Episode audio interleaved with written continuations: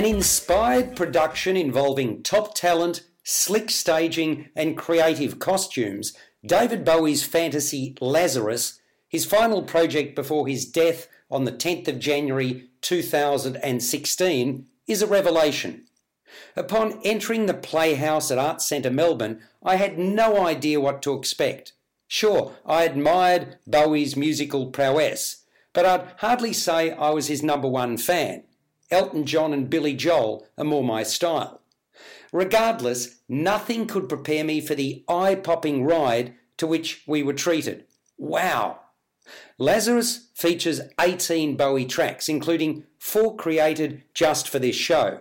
He wrote the narrative with Irish playwright Enda Walsh. Many of the songs I hadn't heard before.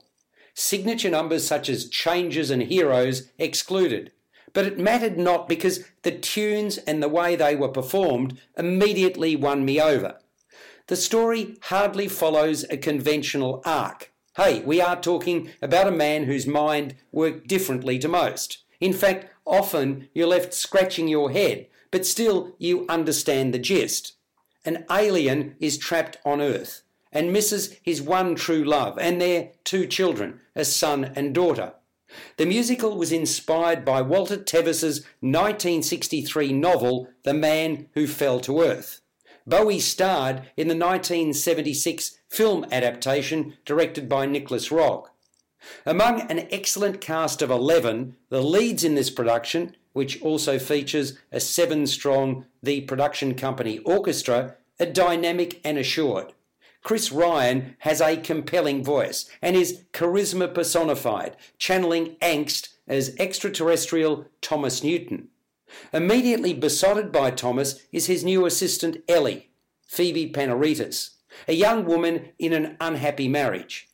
Panaretos's passion is evident throughout, and her rendition of changes is electrifying. Thomas's mind is shot, he barely exists. Think of an adult in a fetal position and you get an idea of what's going on here. He's unable to extricate himself from an invidious predicament. Hold up, he swills gin constantly and eats Twinkies. Emily Milledge fills the role of an ingenue who promises to help Thomas realise his dream, someone who gives him hope. That hope eventually comes in the form of a complete cardboard and tape rocket ship. Milledge has an astoundingly rich and beautiful voice. You just long to hear her sing. And then there's the stage presence and vocal proclivity of Iota, who plays platinum blonde mass murderer Valentine. He all but steals the show, pulling faces and strutting about as the two faced villain. The stage is dominated by 14 large joined panels onto which striking video imagery is frequently projected. In 21 triumphant The Production Company seasons, Lazarus is undoubtedly its most audacious and risky venture. It opened off Broadway on the 7th of December 2015. That marked Bowie's last public appearance, and in London the following year. Directed by Michael Kantor, with musical direction and soundscape design by Jethro Woodward, and choreography by Stephanie Lake, this is the first Australian production of the show.